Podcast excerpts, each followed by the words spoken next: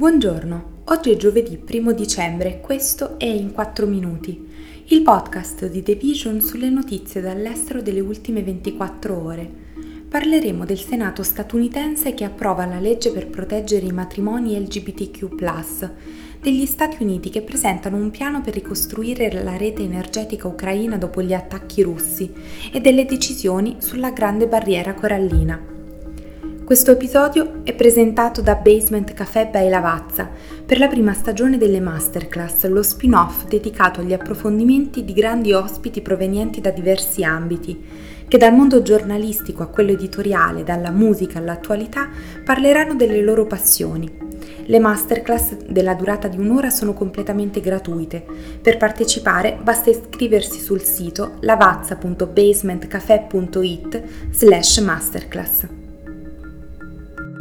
Il Senato statunitense ha approvato martedì il Respect for Marriage Act, che sancisce l'uguaglianza matrimoniale nella legge federale, garantendo tutele a coppie dello stesso sesso e interrazziali. La legge è stata approvata con un voto di 61 a 36, con 12 repubblicani che si sono uniti ai democratici per sostenere il provvedimento, mentre tre senatori si sono astenuti. Il disegno di legge include un emendamento bipartisan che chiarisce le tutele per le libertà religiose e ora tornerà alla Camera per un'altra votazione prima di poter essere firmato dal presidente Biden. Il Respect for Marriage Act non obbligherebbe gli stati a rilasciare licenze di matrimonio alle coppie dello stesso sesso, ma richiederebbe che le persone siano considerate sposate in qualsiasi stato, purché il matrimonio sia valido in quello in cui è stato celebrato. Il provvedimento abrogherebbe anche la legge sulla difesa del matrimonio del 1996, che definiva il matrimonio come l'unione di un uomo e di una donna e consentiva agli Stati di rifiutare di riconoscere quelli tra persone dallo stesso sesso celebrati in altri. Questa legge è rimasta in vigore nonostante sia stata dichiarata incostituzionale dalla sentenza della Corte Suprema del 2013 nella causa Stati Uniti contro Windsor e dalla sentenza del 2015 nella causa Obergefell contro Hodges, che ha garantito alle coppie dello stesso sesso il diritto fondamentale di sposarsi.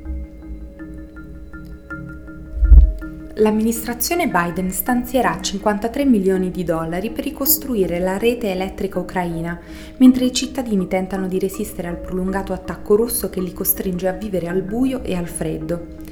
Il segretario di Stato Anthony Blinken ha annunciato il piano, destinato ad aiutare l'Ucraina a procurarsi rapidamente trasformatori, interruttori e altri hardware dopo settimane di attacchi missilistici e di droni, durante i colloqui a Bucarest con le controparti del gruppo delle sette nazioni più industrializzate al mondo. Il programma di assistenza che i funzionari hanno messo a punto nelle settimane successive al 10 ottobre, quando la Russia ha iniziato a colpire regolarmente i siti energetici di Kiev e di altre aree, è un segno della preoccupazione internazionale per la crescente crisi energetica in Ucraina, a fronte di un inverno che si prospetta molto intenso. In tutta l'Ucraina ai residenti è stato chiesto di risparmiare risorse e di prepararsi a blackout programmati, mentre le autorità cercano di mitigare l'impatto degli attacchi in corso.